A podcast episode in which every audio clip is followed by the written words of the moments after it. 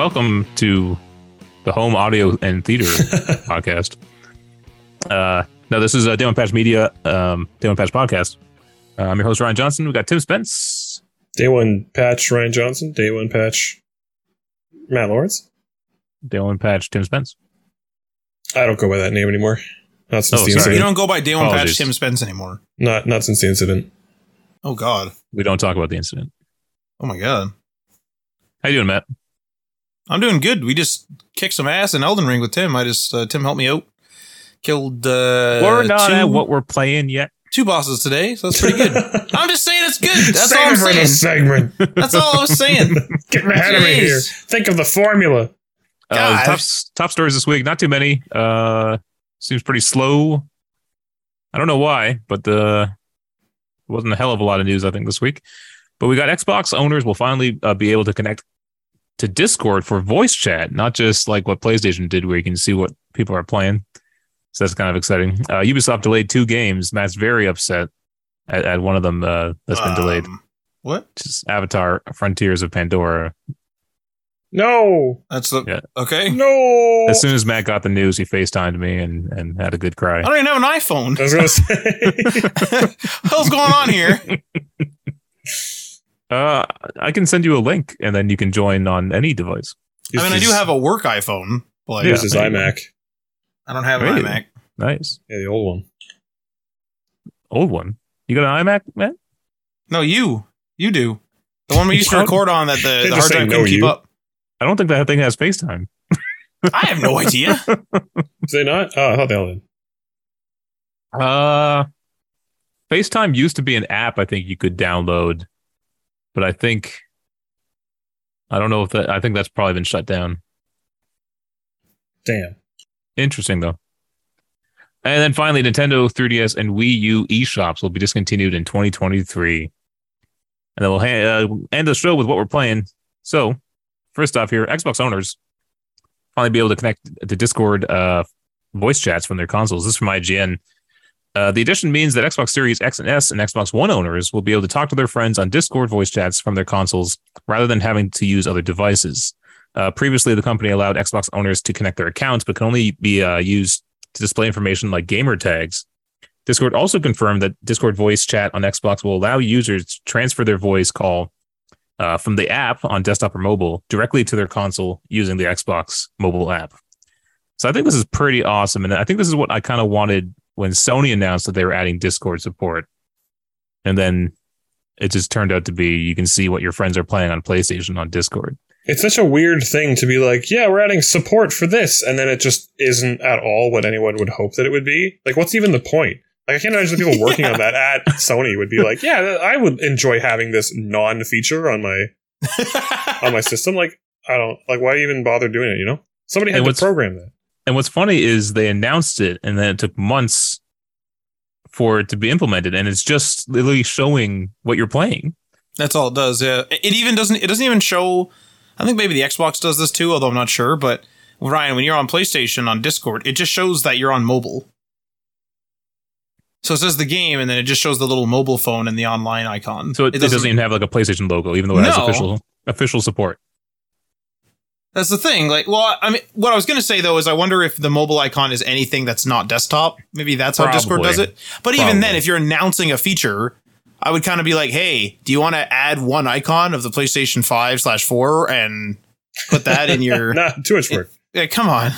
That's like going to FromSoft and being like, "Hey, you've got this amazingly finely crafted world. Do you want to add proper netcode to it?" No, no, okay, all right. Damn them. This move definitely feels very um, current, you know, Microsoft, where they want people to be able to play wherever they are, you know, connect with their friends wherever they are, as long as it's not PlayStation. Then give me Game Um, Pass on my goddamn Steam Deck. That's probably going to come, right? And then they uh, I would hope so. was it Game God, Pass or was so. it just the streaming that's coming to the to the uh, Steam Deck? I don't know. I mean, the Game Pass games know. are for Windows. So if you're running on, well, I guess it'd be SteamOS. I don't know. I don't know about all those games going to SteamOS. But you could stream them. That'd be fun. I say do it. It's a good idea. Because I came up with it. You came up with what? I'm the first person to ever think they should put Game Pass on uh, Steam Deck. I don't think so. Let me live my live my dream, Ryan. My hope here is that Sony uh, follows suit, because then then then it doesn't matter where you're playing. Because the hardest thing right now is is you know chatting with someone else.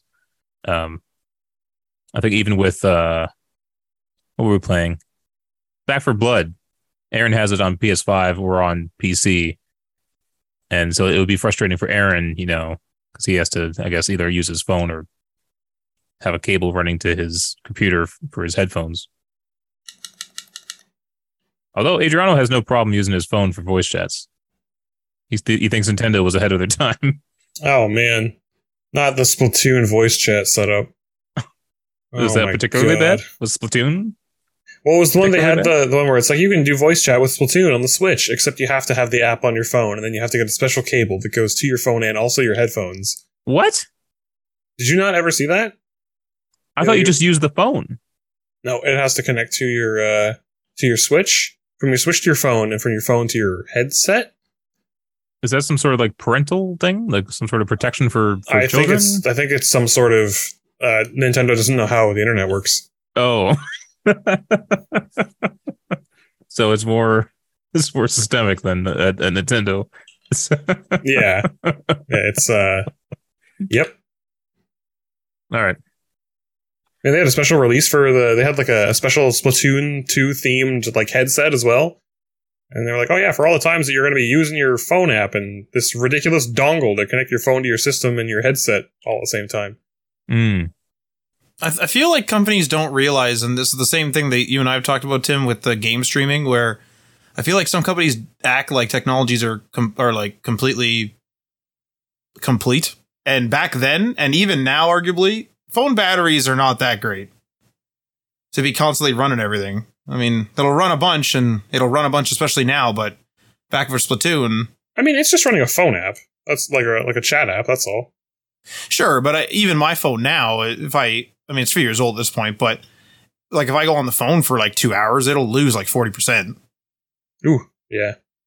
But it's specifically the phone. It's not like it's like that in normal use. Yeah, mine. Um, man, my old phone got to the point. It was about three years old. It was the oldest phone that I had been using for a while, actually. Because when I was like working at the phone shop, I'd get a new phone every year. But um, Every year. every year, yeah, because uh, like it, it made it kind of made sense to because you got enough of a discount. Or there was some promo on or whatever. We would just wait for Mhm. the uh, like the holiday deals and then get our employee discount on top of that. Um, but aside from that, I had this one for like three years, and it got to the point where even just with normal use, just casual like texting or whatever, it would drop a percent a minute. Oh my God. So if it wasn't in if it wasn't in like sleep mode, it uh, it it, it wouldn't last two hours.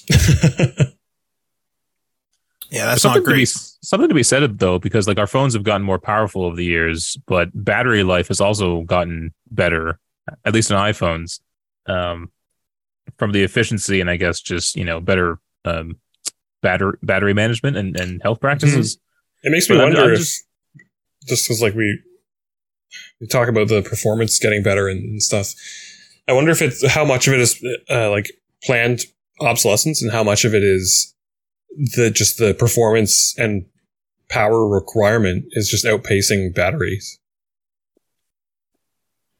Yeah, I think it's kind of well, it's definitely been been a um, competitive edge to have a longer lasting battery. But are you talking overall life of the I battery, mean, or I'm talking like life of the phone though. Yeah, because like it's all well and good if you can be like, yeah, we got a bigger battery than the iPhone, or we got a bigger battery than the Samsung, and it's like cool, like that's maybe enough to get somebody to buy it.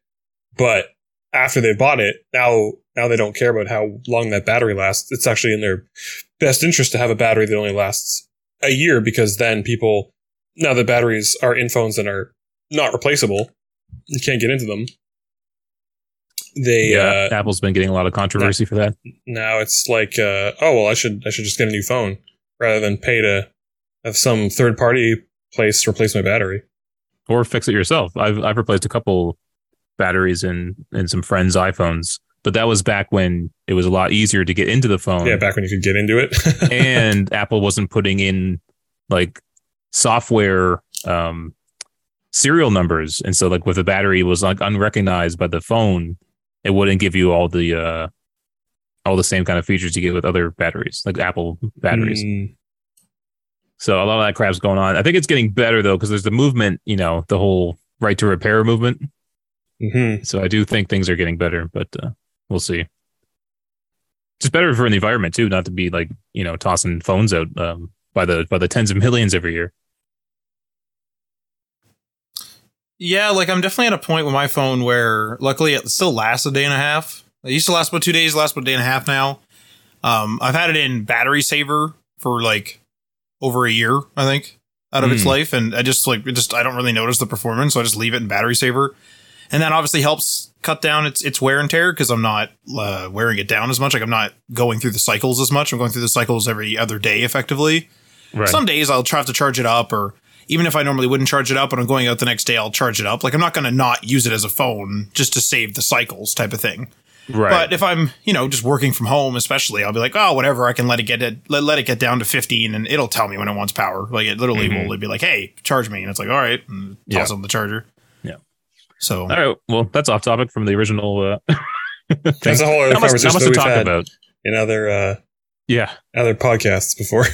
but there's there's not much to talk about. Just Discord's on Xbox. That's that's basically it. So Well, let me let me Uh, ask you this though, like with with the with the Discord thing is, like, is this is this going to be most more so more so useful to those that are using uh, crossplay, or do you think this will eventually replace these proprietary chats? that's a good question. Because I mean, it, especially something on like the play, like I guess the same with the Xbox. I was going to say on the PlayStation, like there's quite a lot of UI and a lot of interface for the for the party system, and same kind of exists for the Xbox. So I wonder whether eventually they'd be they there would be a partner where it's like Microsoft's like, well, I don't really need to control the chat. I'm not like Just I'm making money off it. of the yeah, like let somebody else do it, and then part of that Xbox Live money that they would normally get for the chat, they just they would shut down this the chat servers, you know, pay a section of that, whatever the deal is to Discord, and then Discord would handle it. And then if you have an Xbox account, they'd somehow, you know, quote unquote seamlessly or virtually seamlessly meld it so that you so you, you wouldn't even know. Because I know for sure there's gonna be people that are gonna be like, I'm not getting a Discord account, like too bad. Like even if this is convenient, I'm not doing that.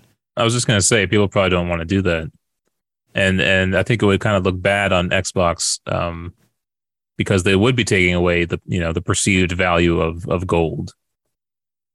Well, not not really though. If not really though, if like specifically, if you could still use it, like if it was more intertwined into the OS.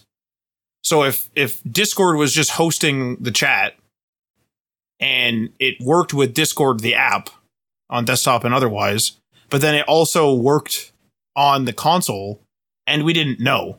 hmm Like, I don't know if I would be upset today if they told me, actually, for the last year, all the Xbox Live parties have been through Discord.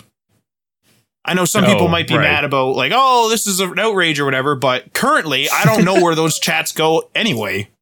Yeah, I'm So- retroactively outraged.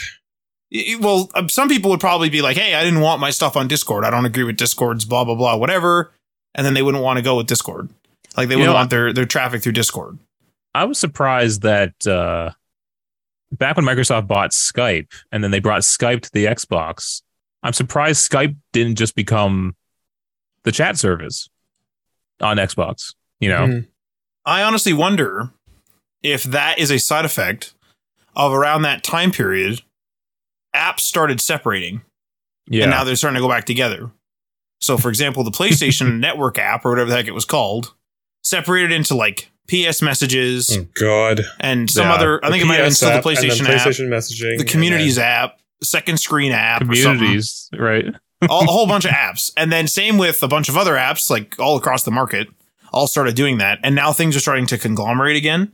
I wonder if if Microsoft was like, ah, we'll just you know keep it all separate. There's really no reason to have separate apps. I don't understand, and it, I feel like it would be harder to get people to download multiple apps too. Right? Maybe it's just to pad their stats to get more install base. But like if you were trying to promote remote play, having it as a separate app, I feel like, you know, takes it out of sight. Because most people would just have the PlayStation app, right? Just to manage their console or whatever. But to to make them go do something else to get just the remote play it just seems a bit crazy. When you could just put it in into the PlayStation app, just have a little button somewhere. I think it makes sense in both ways. In, in in one way, to play a bit of devil's advocate, where I agree with it being all together in the PlayStation app. But if if a feature is big enough, then it either can be split off entirely or have an optional second app. An example would be Game Pass. You have your Xbox app, but there's also the Xbox Game Pass app because Game Pass itself is so large. It's it's its own service offering. Mm-hmm. And even though it's under that sort of Xbox branding, it's still it's still so large that you nec- like you wouldn't necessarily want to overcrowd the Xbox app for people that are using that as a console manager and maybe just a chat with friends on Xbox specifically. Um, although I wouldn't be opposed to it entering the Xbox app as an option, so that I would just uh, me personally, I would just get rid of the Game Pass app, but still have the Game Pass app separate as an option for people that are like, I don't have an Xbox console, I just want to use Game Pass. Yeah. So there's there's there's certainly like reasons to have them separate, but back then that was nonsense. Like communities as being separate, why? like that's so stupid. PS messages being separate, why? I want to know who even uses those community things. All the biggest influencers you've ever seen. Really? Uh, I, nope. haven't, I haven't seen anyone. I honestly wonder whether a lot of people do use things like chat and stuff like that on Xbox and stuff.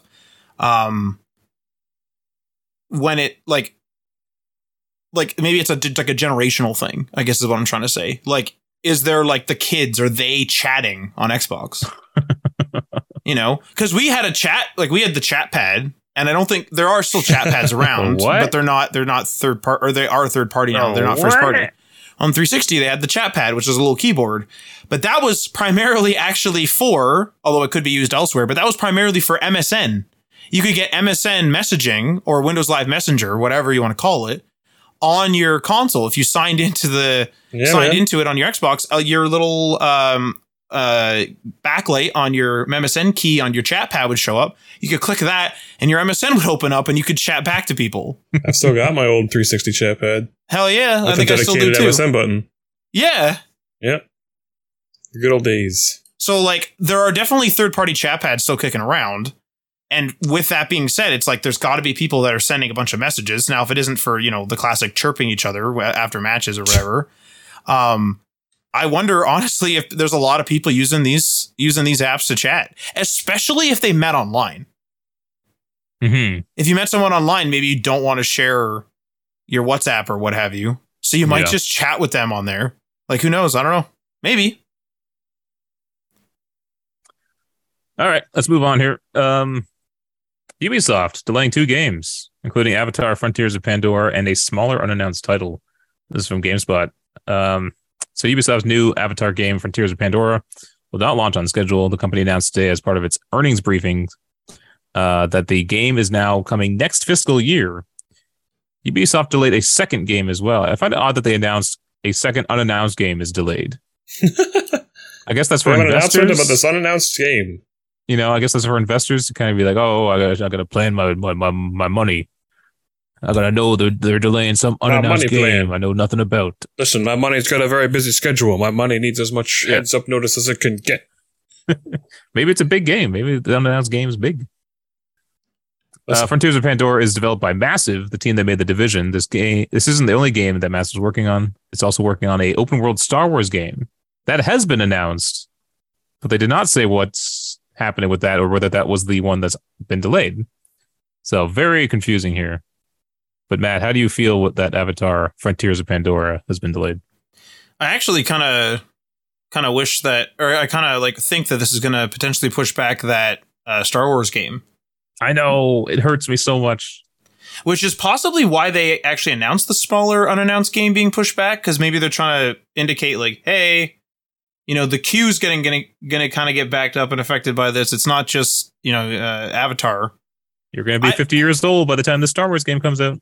Very possible. And it's again one of those holes in the industry that's really weird where Star Wars is a huge license. Why the hell isn't there just a standard games as a service game out there for it? It's and bizarre. It's really It's bizarre. I shouldn't have more Star Wars skins in in Fortnite than I do in a Star Wars game. It's not right. That boy and right, I'll tell you what. Although That's- I do love the look of of the skins in in Fortnite. Whatever their character like design, their their their whole the whole design language they use, I, I really enjoy. I'm just glad that they've opted now for more like taking advantage of how big they are as like a as an IP to just use that leverage for like um getting the licenses to iconic characters and, and other major franchises than just going on old Pinterest and Tumblr posts from like years ago and just stealing people's OCs for their air quotes original Fortnite Oh. characters. Have they really? Oh yeah, multiple times, but they're so big. What's this like random little artist from four years ago on Tumblr going to do? Yeah, try suing Epic. Well, yeah, they got in trouble for stealing emotes and stuff too. Yep. From Well, real life ago, people, but and nobody cared about that either. Well, damn. I, I, although I guess legally you can't own like a, a five second dance. Yeah, it has to be six Is that- seconds. It has to well, no, it has to be an actual like choreographed like thing, not just Mm. some movement that you do over and over again. Because But I guess somebody um, could like could the could like patented uh, moving my arm up the and wave. down. Yeah, I was gonna say just like the wave or something, just like hello, Yeah. and it's like that's it. You know, you owe me a royalty. Like I Every think what's his name? someone. Uh, what's his name? Carlton from Fresh Yep. Prince. Yep. He, yeah, I think he tried to sue them, and they're like, "No, your your dance wasn't. You know, it's not. It's just a thing. It's, It's not it's, epic enough. It's not a dance. It's just a move. Like It's a series of poses. it'd be like it'd be like trying to uh to um Copyright the road candy. well well copy copyright like the uh the note A A sharp. So I want to Oh, copyright I A see. sharp. I played A sharp here. It's my A sharp now. No one else can play A sharp. It's like, well, no, it's just it's just the fundamentals. You can't. write a write a song that's only A sharp. Yeah, Just I've heard it done. I've heard it done before. like just like Flight of the Bumblebee. No, Uh, I have a question about Avatar. Actually, is it as big of a license as they're kind of saying it is? I understand there's a second movie that's taken years and years that's coming out soon, and there's this game, and the first one was pretty big because it was there was so much CG. The first movie, but I don't really hear much about Avatar.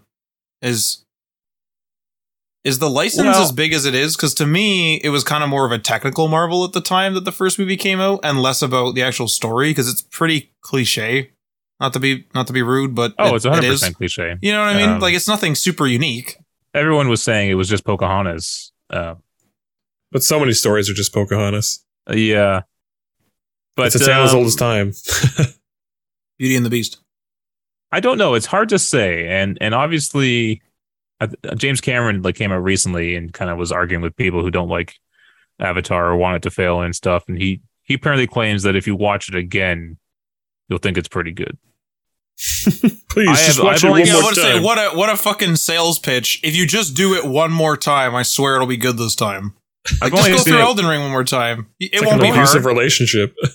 I've only seen it once. Maybe I went twice in when it was in theaters, but I haven't watched it since. So maybe maybe he's right. But you're right. I don't feel like it has the cultural impact that other major franchises have.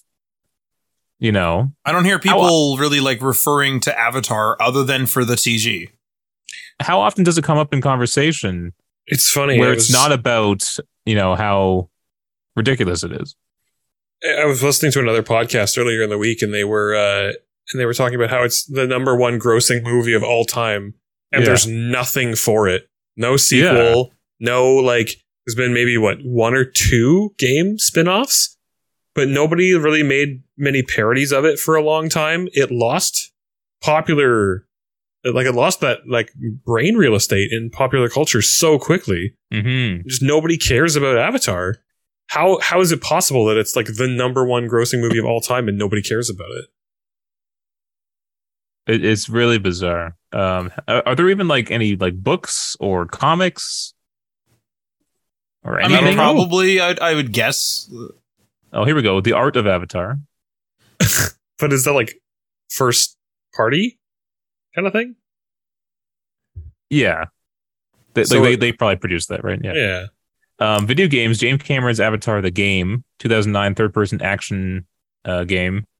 It was a prequel, apparently. So if you uh, really wanted to know more about the story, um, there was a stage adaptation, No, Called- no. Toruk: The First Flight.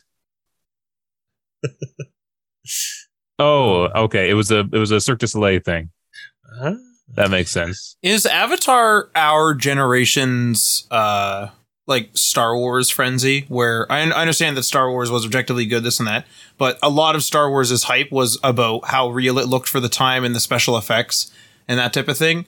Is Avatar our like holy fuck? Look at what CG is going to Well, be. I think that I think you might be hitting on something where Star Wars had the great special effects, but it also had a good story. Whereas Right. Avatar, I think, had the great special effects in 3D, but it lacked that you know story or The that that universe that you cared about. Bad too. Oh yeah, Like the acting is not, you know, nothing to write home about. I don't think. It also doesn't help when you pick the most like boring fucking John Doe man to be your main character as well. oh what's his name? Um, Jake Sully, Jake Sully, uh, like Sam don't know. Worthington. he he just didn't have like there was nothing about that character that I was like this is a good character. Not that he was like irredeemable or anything, but it was just like milk toast of a man, you know, like Milk toast of a man is the just first time I generic ever heard that. brown, brown, brown hair, blue eyed, big, muscly, stubble. He's just he's just your military everyman. It's like great. I've never seen a story about a military everyman before especially when you're telling a story that's of like colonizer go in and take uh wonderful beautiful land by force from native inhabitants. For unobtainium. yeah for for a resource like that's never been said before and i'm not trying to knock it in like say that it's a bad like uh you know that that's completely irredeemable movie it's it's It's fine. it, it is beautiful and like it's it's fun enough to watch. Like my dad really liked it. I don't really know why, but he really enjoyed. I think just like watching what uh what that movie had to offer, like you know graphically, of course, as well. And um, it's funny too because he it's funny that you mentioned Star Wars because he would have been around. He would have been like a teenager or twenty years old when Star Wars came out, and uh I think he probably had either himself or some of his friends would have probably been amongst that crowd to go see Star Wars multiple times. I think it's Mhm. pretty common that people did that.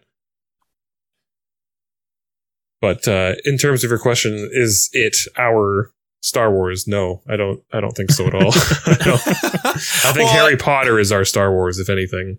Oh, okay, yeah. Because I was, I was such kind a- of thinking, like, is that why it fell off and like Star Wars didn't? Like, Star Wars exploded because it had story and the effects. So then this thing is just like, look at what computers had- can do graphically. It had no staying power. It was it felt Yeah. more like a like a demo than it did uh, a movie. I think. But It was, maybe I'll watch it again. Maybe I'll Yeah. sit down and watch it. I'm gonna take his advice. Mhm. Advice from the man who I went mean, to I- the it- bottom of the ocean. To be fair, it came out like when 2009. Was it was it? ages ages ago. It was a and so while it's ago, like yeah. my memory of it is probably distorted. Um, so I'll give it the benefit of the doubt. I'll watch it and then and then I'll report back. Report back. I probably you're watched right, it on it a fucking Blu-ray or on a freaking DVD player that kept skipping too, because DVD players sucked back then too. this D- this disc can't be read. They can't be read. Yeah, of course it is, because this freaking thing sucks. It is the number one uh, grossing film uh, in today's dollars. Um, but Matt, Top Gun Maverick making its way up the list here, number 19. Yeah, that's pretty good. That's real good. Go see go see Top Gun Maverick if you haven't. Multiple times too. Don't even That's- question it. Just buy multiple tickets and just go multiple days. It's a fascinating list of movies, actually, in the highest grossing films. You got Avatar, Endgame, Avengers Endgame. That was pretty massive. I think they wanted to beat Avatar, and I think they did, didn't they? But then Avatar came back in theaters or something. oh, they because Avatar came back after its first showing, like well, a couple Oh, of months later, weeks later, or something, and they said like if it had only done that one showing, it would have beaten Avatar. It beat Avatar's first one, but technically, total grossing Avatar still leads, or something like that. That might be wrong. I might be misremembering. uh, Titanic is third, another James Cameron film, and that that's another bizarre one. Why that one took off? Is that Titanic just the was huge back again? then, though. Yeah, like I remember hearing about the fucking Titanic all the time. And, you know, Hmm. even on, like, we were on, uh, this will date me, but even on aerial TV, where like over, literally over the air analog TV, um, the, oh, fuck, we watched, like, me and my parents, like, I was only a kid, but I remember so many Titanic documentaries of, like, not even about the movie, just Titanic stuff, Titanic stuff all the time. Titanic books and stuff my parents were reading and stuff like that. It was like such a phenomenon. And I don't know whether it was because of the movie or whether it was just like whatever, like a fad. And then the movie came out just at the right time. I'm not really sure. I was too young to really understand all that. But what I was going to say is like that list of movies, like I don't have it all in front of me, but from what you've listed, it seems that each one of those things has its thing. It's like, you know, Avatar is like pretty technically like advanced. And what was it? What was the other one you mentioned, Ryan? Uh, Titanic was like maybe a fad, you know, from what I from what I can understand as a kid and stuff like that. But it's like Top Gun's like a, like almost like a surprise. Like I Mhm. feel like it's a surprise that it's so good. At least it was a surprise to me, anyway. Some of these are kind of shocking. So it's Avatar, Avengers Endgame. Obviously, Avatar because of the special effects and whatever. Endgame because it was the culmination of 10 years of movies, right? hmm Uh, Titanic, another another spectacle. Uh, Star Wars: The Force Awakens. It was just Star Wars coming back after you know ten years, whatever it had been. Uh, Avengers: Infinity War again, kind of that Endgame type of deal. Uh, but then you get into further Jurassic World. That's Oh, bizarre. Jesus Christ. One point six billion on that one. I mean, it's coming back. That's another comeback, though. It's people remember Jurassic Park and they're like, "Holy fuck, let's go see the new one." Uh, your favorite, Matt? Furious Seven at number ten. I had no idea those movies were so big. I don't even remember what the hell the Furious Seven is. Wasn't that the one that uh, where Paul Walker died? No, that was like oh my the god, third yeah, one, that's right? Yeah. Oh god, God, sad, real sad. And so that one, I think, I literally think that movie like did a lot more than the previous one. It was a crazy jump. yeah, I mean, it that Paul Walker story is like was a big impact, I think, on that. Mhm. Um, I mean, I'm speculating, obviously, but I mean, I'm pretty sure it was because like there was even the whole thing of, oh my god, is he not going to be in it anymore? Because a lot of his scenes have been shot, and then his brother stood in, and it's like, oh, like you know, now his brother's in there, and they're going to CG the his brother's face to look make it look more like him, and what's going to happen to this big like culminating Fast and the Furious franchise now? You know, Yeah. so there's like a there's a bunch of stuff going for it there. Here's the most shocking one. Number 46 on the list, Zootopia. What in the hell? Oh wow. I mean, that is a pretty good movie. I would have thought Frozen would be ahead of it, though. Although I suppose they probably wa- people watch it more on their own like Yeah. systems than than in theaters. However, adjusting for inflation, the reigning champion, Gone with the Wind. You know, 1939. In today's dollars, it would have grossed 3.7 mil, uh, billion dollars. Oh my god. It's my mom's favorite movie. I think it cheated though because I think it was in theaters for like months and months Oh, yeah. and months and came back year after year after year. You know, It's it's one of those. It's another one of those movies like Titanic where the beginning is so slow. And oh yeah, I don't Yeah, know yeah. if the the payoff is particularly good in it. I've never actually seen it, but um, Titanic is like the only reason anybody watches Titanic anymore is to skip to the last hour where all the action is, and the guy falls off the end of the ship and goes like, I think some people "Ah," like the love story. off the off the propeller at the bottom. All right, we'll see how the game does. That'll be an interesting thing because that's separate from the movie, right? So this is like a spin-off. I did confirm there were comics, by the way. Um, Dark Horse apparently signed a 10-year deal on the, on the Avatar comics. Uh, Back then or recently? uh, I don't know. I, I took the page down. Ah, I'd imagine probably back then, though, right? We'll never know. All right, moving on. Nintendo 3DS and Wii U eShops will be discontinued in 2023. It's from IGN. Uh, late March 2023, apparently. Um, closing off access to a host of content that can only be found on those platforms. Shutdown will be a multi-stage process that will last through 2022 and until 2023. The specific dates are as follows: May 23rd, 2022. It will no longer be possible to add funds using a credit card to a 3DS Wii U eShop account. August 29th, 2022. It will no longer be possible to use an eShop card to add funds. However, it will still be possible to redeem download codes. Late March 2023, it will no longer be possible to make purchases, download demos or themes, redeem a download code, or add funds. And then Nintendo updated, um, they provided the firm date for when purchases can no longer be made on its 3DS and Wii U consoles, and that is March 27th, 2023. Uh, Nintendo am. makes clear that the purchase shutdown date will also mean it will no longer be possible to download free content, including game demos. I am genuinely curious as to what the numbers are for the people who have a 3DS and don't have a Switch Right. that still play their 3DS regularly, and then what the percentages of the people who have a 3DS and a Switch and still opt to play their 3DS. Because I can't imagine the numbers are super high. That's probably why they're shutting them down, though, right? Like it feels like everything that that was gimmicky about the 3DS has either been like done better by other things now or just it's it's like obsolete.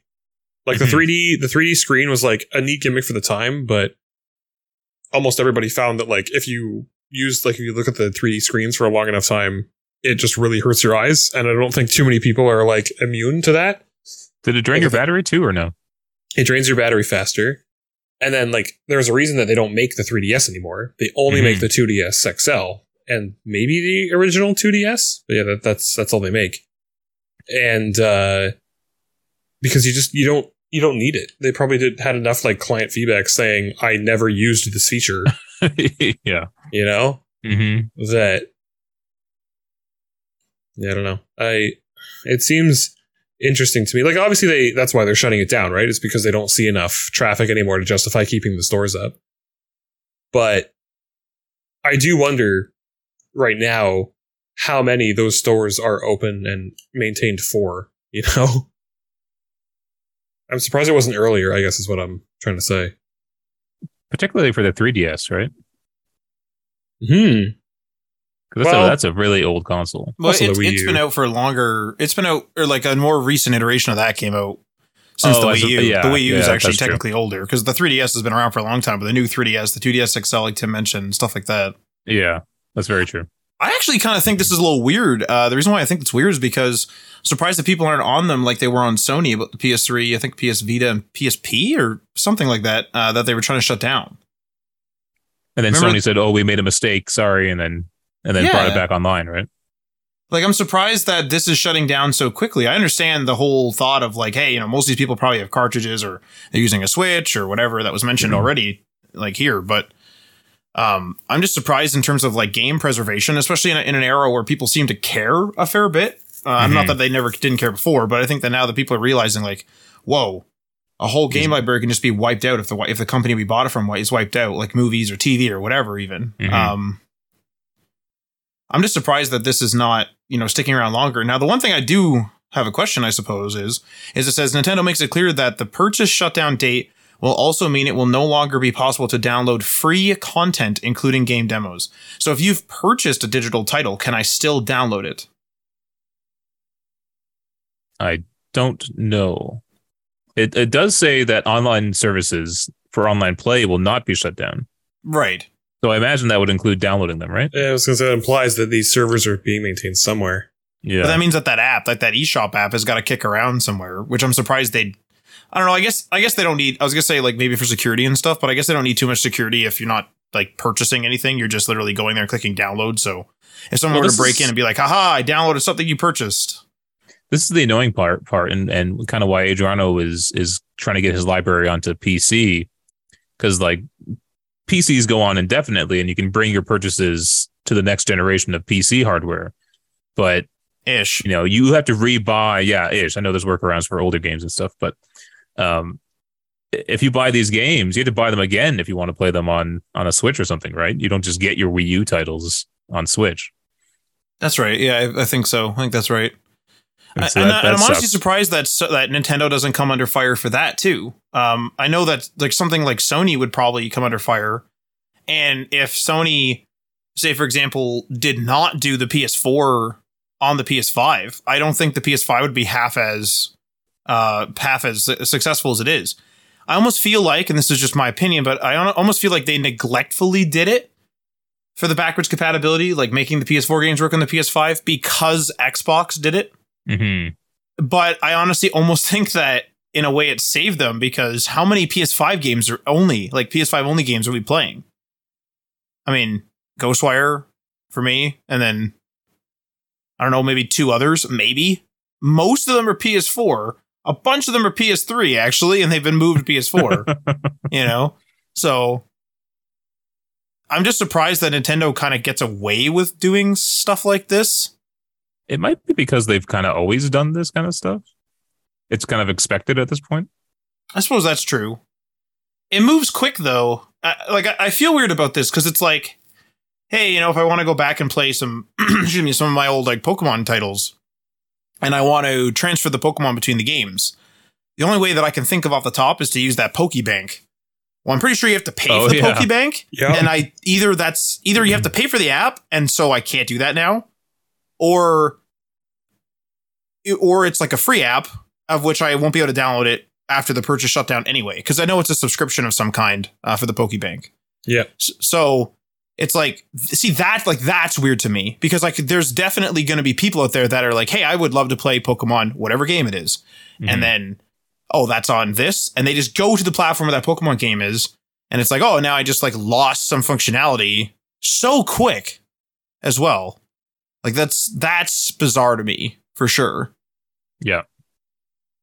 Th- this this like this really starts to speak to and like you could talk about this for hours so i don't like get super into it but this starts to speak to that whole thing where the instant the internet is like out at your house it's like what do we do?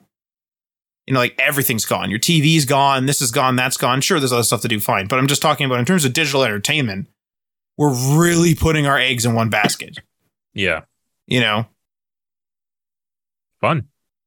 It's fun putting your eggs in one basket with no redundancy what I the like hell? living life on the edge, man. That's right. I like to live knowing that everything I hold near and dear could be on in one single moment. that's Although weird. maybe, maybe I mean, I know Adriano was buying a bunch of. Wasn't he buying a bunch of Wii U titles because Mhm. something was getting shut down? Was that because of this, of this? Yeah. because of this yeah Actually, remember the other funny thing they did? Didn't they release a some sort of Mario game? It was released for a limited time. Mario 99. Was that it? Yeah. Well, there was that, and then there was also the Mario um, 3D All Stars collection, which was That's that's right. Mario 64, Sunshine, and Galaxy. Only Yeah. released physically for like a period of like eight months or something. I think. Uh, mm, now that I say that, What? Maybe- why, I what's thought it that was- decision though? Uh, planned obsolescence to drive up. I don't know. F- false false Man. urgency. Yeah, just Yeah, just false like just like all uh, just like the item shop in Fortnite and a bunch of other titles. gotta check every day to see if there's something there you want. Or it's like when Disney vaulted movies. Remember that? Yeah, the Wanted Disney the vault Vault has for 10 opened for the first time in 15 years. Yeah. Get your hands on a copy of Pocahontas today. Because we just gonna keep going back to Pocahontas today.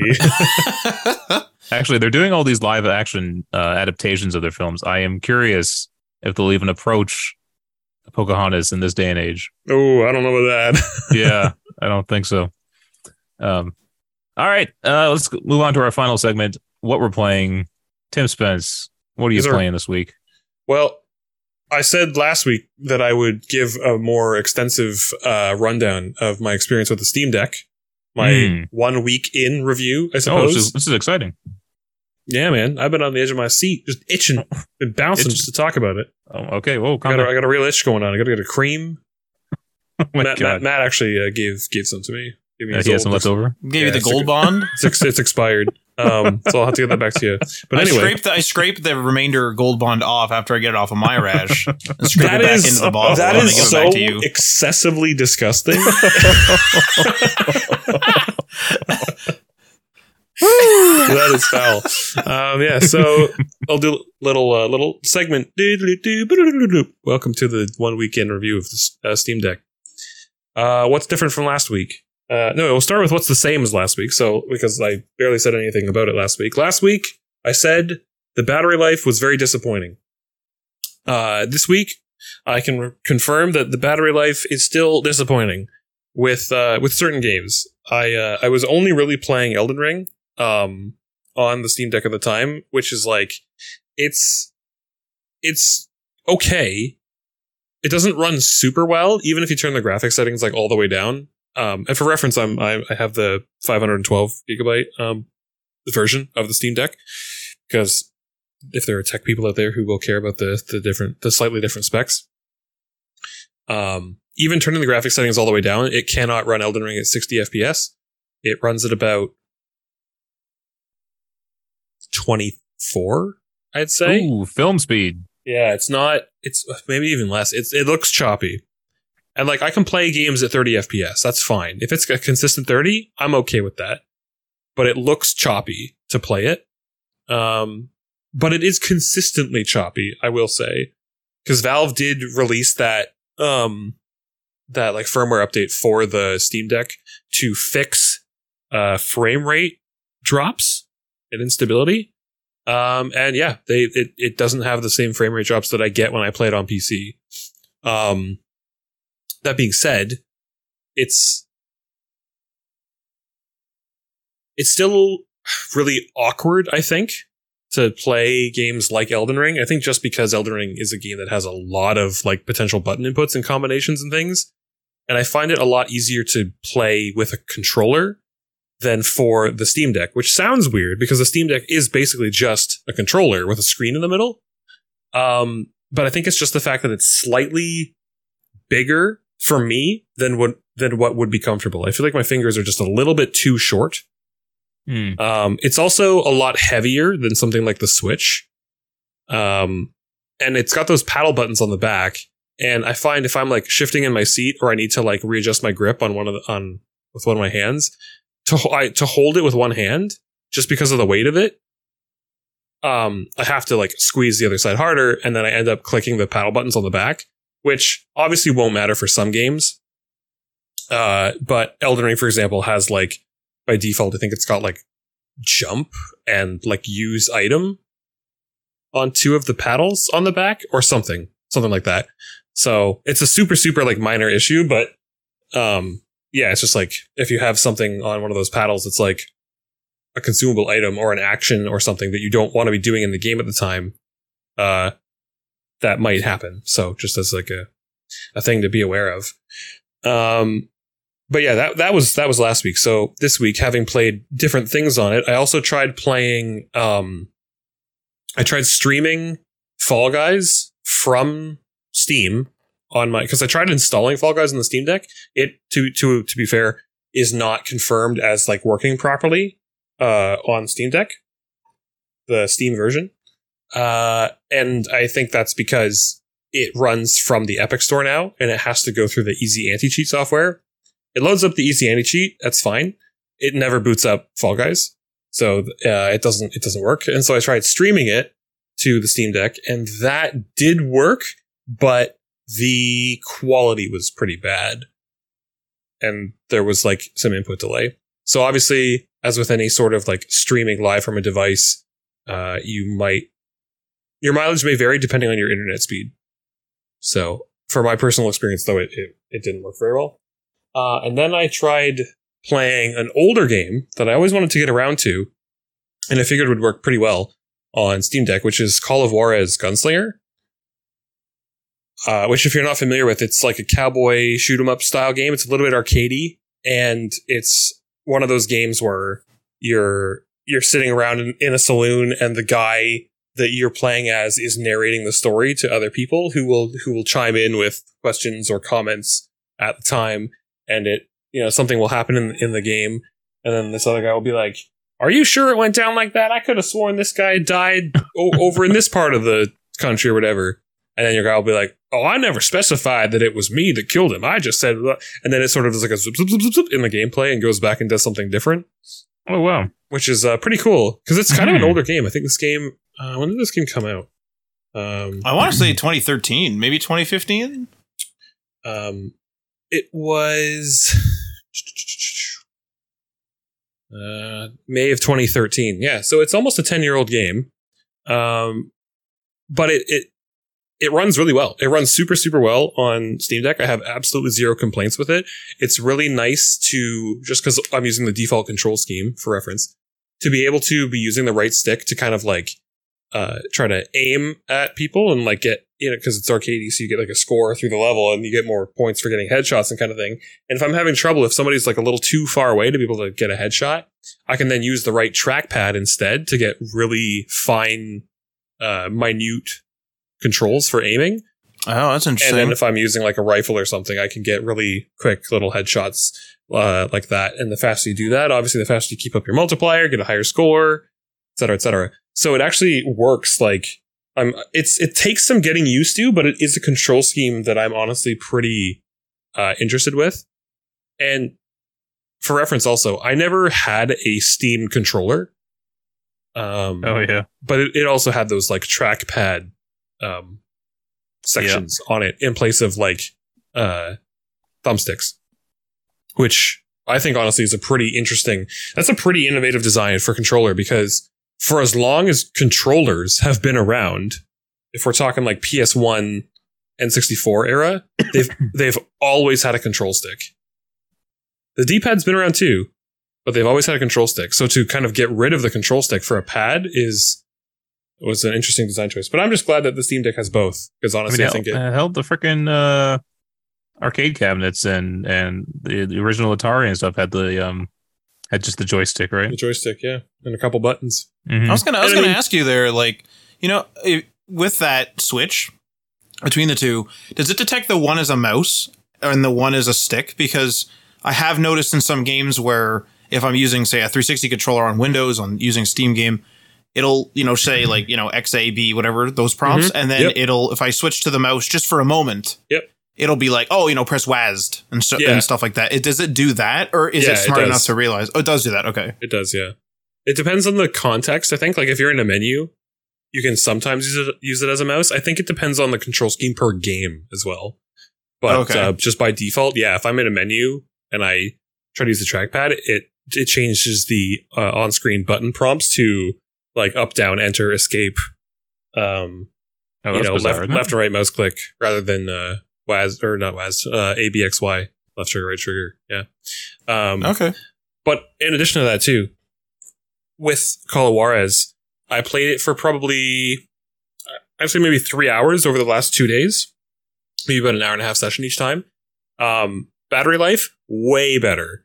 So, obviously, with a game like Elden Ring, where you're going to be able to see and hear the, like, not see, but you can hear and feel the heat coming out of the fan vent at the top of the Mhm. system.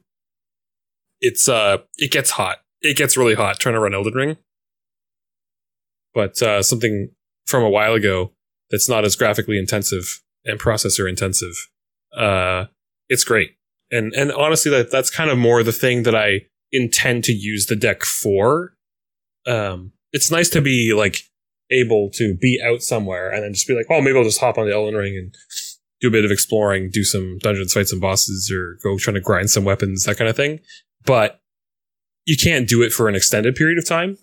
It's nice to have that freedom, but it's not going to be the vast majority of my use for the system. Like, I'm going to be playing more of the like pick up and play, sort of more short form, uh, more arcadey type games like Call of Juarez, like Hades, like Bastion, like these games where similar to how most of the first party Nintendo games on the Switch are, you can go in for a 15 minute chunk of time or, or a half hour chunk of time a couple of times throughout your day and you can achieve a number of things. Um, Elden Ring, as an example, yeah, you can still kind of do that in Elden Ring too, but it's kind of more designed to be played for a couple of hours at a time, I think. Um, but not on Steam Deck, I don't think, and not for me.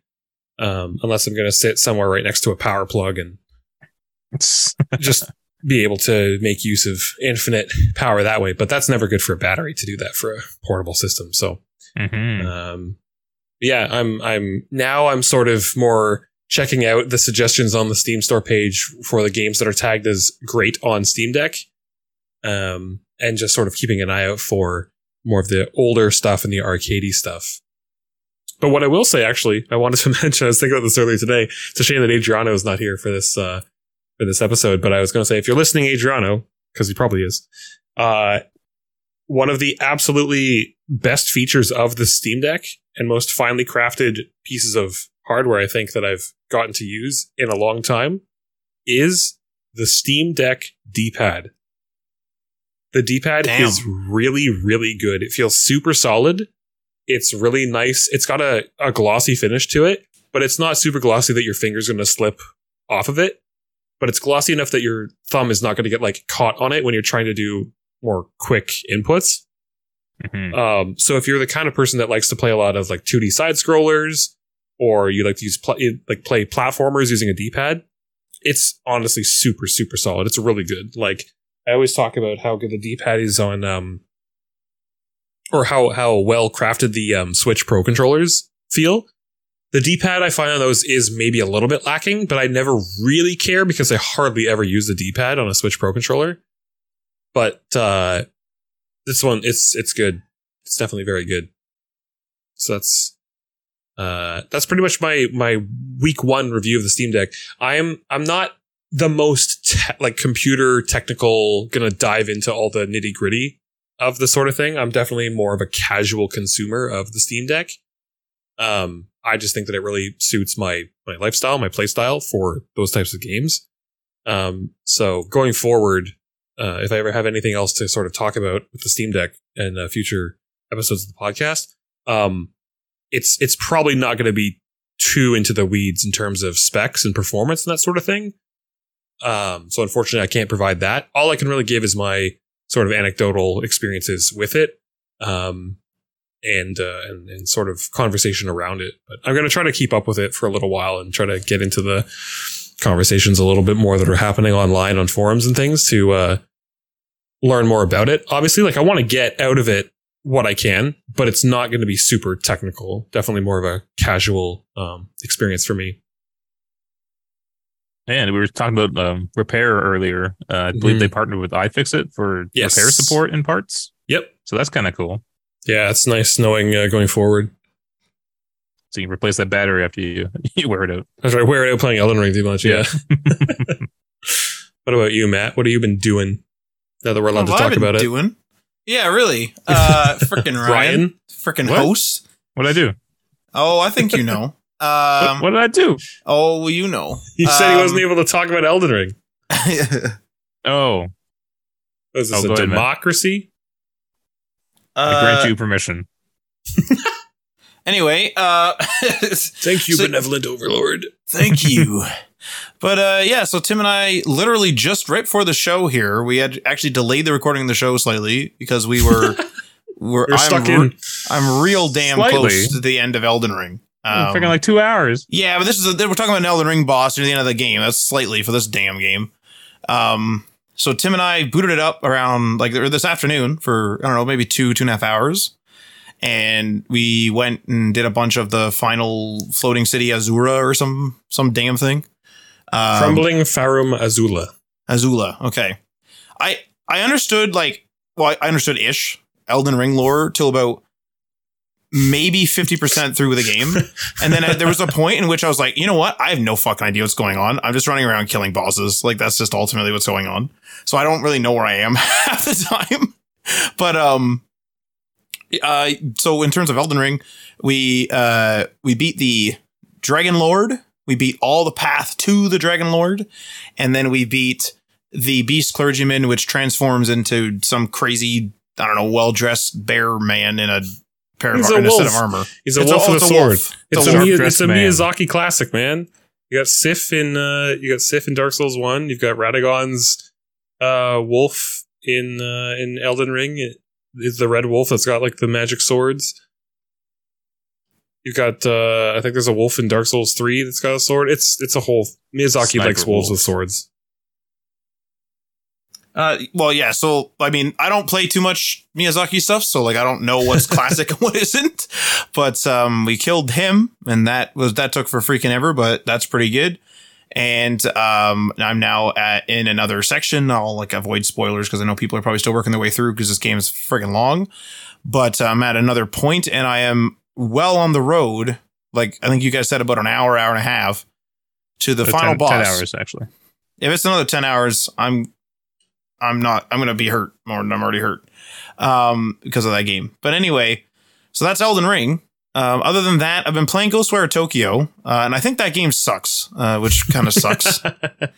It's oh, it's so sad. It's like whenever I play it, it's pretty fun. Um, a lot of the fun comes from the fact that it's pretty cool to walk around like a modern Tokyo. I like the enemy design. I like the sound design. Actually, kind of like you have this sort of weird static that like slowly kind of creeps in when enemies are near, and you're like, "Holy fuck, where are they?" type of thing. Uh, there's some pretty cool little random things that have happened to me where I've just been walking around and it's like, oh my God, there's like the death parade. And I'm like, the death parade. And I turn around and there's just a shitload of enemies, like literally in a parade in the fog. And it's like, well, that's pretty creepy. Stuff like that's really cool. Um, the my problem with it is, and I, I have this problem with a lot of games, that the gameplay loop it gets exhausted really quickly. So it's an open world game, of course. So, you know, walk here, pick this up, walk here, kill this person, walk here, do this, walk here, do that. Okay. So what what generally happens is is there's four or sorry, there's six chapters. I've done three chapters, so I'm on right in the first mission or maybe the second mission of chapter four. Three three cha- three chapters left.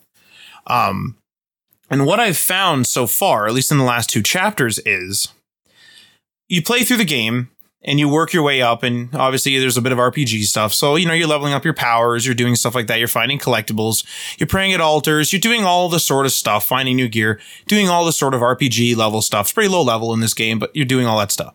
You work your way to be stronger, stronger, stronger, stronger, stronger. And there's been a couple times where I've gotten stuck in a mission. I go to a side mission, I get enough points, I buy a bunch of stuff, and then I level up and I'm strong enough and I do the mission.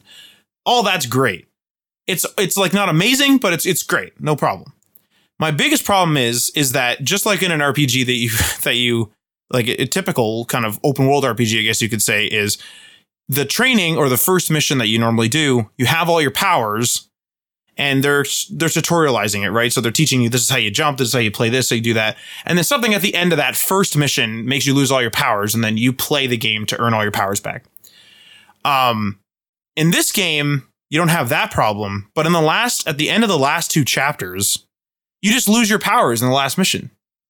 So I work my way and get stronger, stronger, stronger, stronger, stronger throughout these chapters.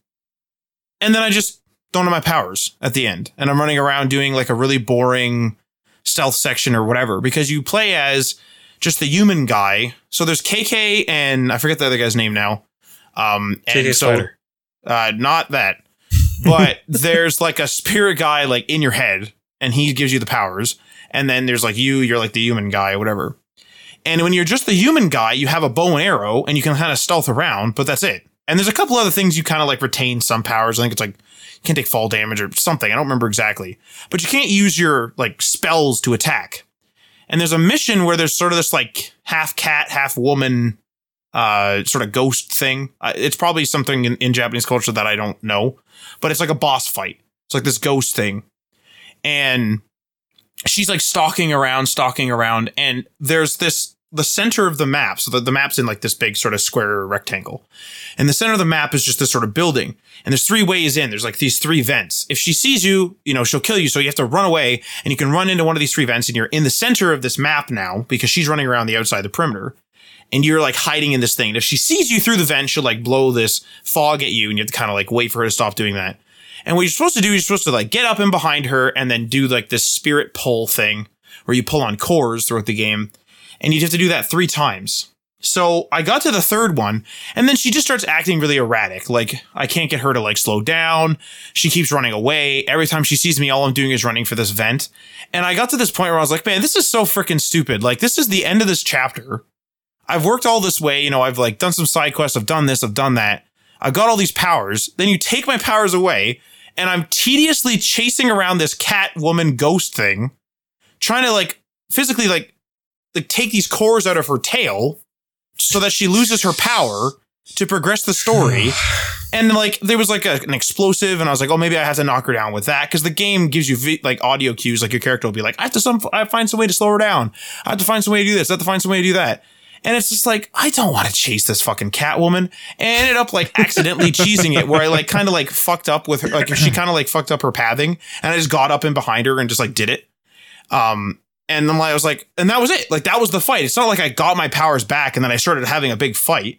And that's happened twice. The last one, you have your powers throughout the, the, the first half of the, of the last mission of the chapter. Then they take them away, but they fill the environment with ghosts and all these people that can kill you. They give you a bow and arrow and they're like, all right, you have to sneak your way out of here now. And it's like, oh my Christ. Like it's the, you know, it's really generic stealth mechanics. I have no powers now, so I can't fight. And it's like, so now I'm just running around as a human in a game where there's ghosts trying to chase me. Like it just feels lame. And I get I get the impression that the next chapter is probably to have like the same maybe the same type of thing. Maybe it's just been these two chapters, I don't know, but it's just like holy fuck, like it it's just monotonous. It's probably just like a limited thing, right? Like it's one of those things where they're like, "Oh, we're going to change up the genre partially through the game." Like in Spider-Man when it does the sections where he plays Mary Jane, it's like obviously you're, you do not have Spider-Man's powers anymore, and it's like a different sort of slower, more methodical, like stealth your way through here, a little bit of world building kind of thing. But I think it's different when you when the game like segues to you playing as a different character. To have the same character suddenly lose their powers and they have to play the game differently is like I could see that at the beginning of a game because like like an, another like I, I always call it the Metroid special because it's like every Metroid game they have to have some justification for Samus, who's always like super upgraded at the end of a game. It's like, all right, the next game comes out, and how did she lose all of her suit abilities? um, so that you have the justification for like finding all these upgrades again, right? Um, but it's it's the same in um like Ghost of Tsushima, where you at the beginning you do like the war on the beach, and then you like kind of die and you get wounded, or you don't die, but then you come back, and then you have to slowly like work your way back up to getting all these other like skill unlocks and stuff. Which right, in the context right. of that game makes sense because he was always a samurai when he was young. So for him to learn more of like the thief type stuff makes sense because it's not a way that he, he's ever lived his life before.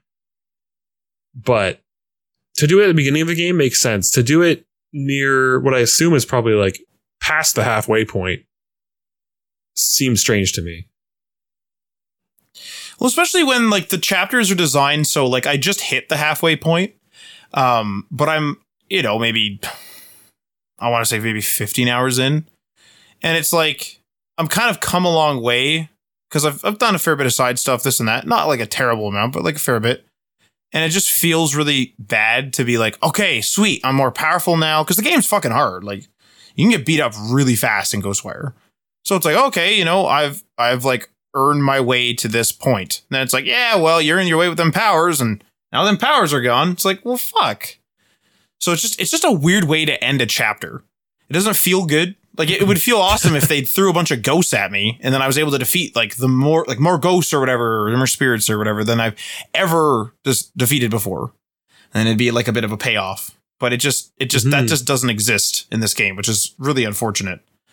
Um, but that was Ghostwire. Um, other than other than Ghostwire, uh, I've been doing a little, like just a little bit of Apex, a couple rounds, then here and there, uh, and then we did a, I did a, a fair bit of of the Fortnite, getting close to the end of this season. Really, kind of early. Uh, the season ends in September, I believe, and you know it's not even August now, so that's that's pretty nice. Getting pretty close to the end there. I know there's a lot more stuff I could earn with the bonus rewards and this and that, but I'm not like super into that stuff. I just kind of go to the end of the season and then kind of go like, cool, whatever. So that's uh that's been my week. And as for myself, I uh the, the big game I played was Stray. Oh, nice. Oh, yeah, yeah, I just decided still. to pick that up. Pretty cute, adorable game. Uh, I don't think it's too long. I think it's like about five hours long, so very bite size, and uh, it's more puzzle game than I was uh, originally expecting. Hmm. I mean, I'm not sure what I expected from a cat game, but uh, yeah, just a lot of world building, game. a lot of references. Yeah, the, the universe they little they, they have is kind of cool. Um, it's like an abandoned city, and only like robots are in it, and you're kind of trying to you're trying to get out of the city somehow and uh, get back to your cat friends, I imagine. So, uh, other than that, uh, unfortunately, Horizon has taken another turn on the back burner. Um, I don't know what it is. It just I just don't know if I care enough about that universe, you know, to keep going back to it. Mm-hmm. Funnily enough, funnily, funnily enough, it kind of feels like that Avatar effect, where it just don't the universe just doesn't excite me, and so I just kind of lose interest. Yeah. But All the I've heard about Horizon fun. is that people keep putting it on the back burner. that Yeah. sucks. The game is fun though. Um, when I when I do play it, I do I do enjoy it. So, um, and then apart from that, Lego Star Wars, uh, which I was just commenting on how great the uh, the minifigs look in that game. It's, Mhm. uh, pretty Getting incredible, properly actually. dirty. Yeah, and it, it just like um, I just met uh, Han Solo, and he had like kind of just the markings on him were kind of cool, and like in his hair and stuff. And Hmm. I was playing as uh, old Ben Kenobi, and um, when you go outside into the sand, your like cape or your robe rather, you know, gets like dirt on it and stuff. It's it's uh, pretty dynamic that way. So it's it's I'm having a lot of fun. I feel like it's definitely rushing through the stories because they have nine movies they gotta get through. Yeah. I found those games funny. tended to go quickly through the story anyway, and then because it's like they don't want to get caught up in all of the beats of the movie. It's like you can watch yeah. the movie to do that. They usually take some creative liberties, and they're like, "Oh, there's this little thing that then." Even though it's like a minor thing that was totally mentioned offhandedly or was like in the background of a scene in the movie, then they Yeah. just like run with it for a whole level in the games. Man, I remember the first one I what was the first one that came? Was it the prequels that came out first? That's that's all you, man. I I'm pretty sure it was the prequels. What? Yeah, it might have been. Yeah. Yeah, I think so. And I remember like absolutely loving that game. Mhm. I had so much fun with that original game. Because I remember at the time I thought the humor was pretty funny where like no one talks and it's just all kind of through motion and and stuff yeah, like it's that. all like physical comedy type thing. Yeah, and so I was having a lot of fun. Obviously I was a kid or younger. I don't know if I was a kid, but um I was younger then, but We uh, would have been, I think, because I was a kid. I remember having Star Wars, uh, the Star Wars uh, Lego or Lego Star Wars Two on the original Xbox, Oh yeah, yeah. and uh, man, the number of times I replayed Episode Four, holy crap!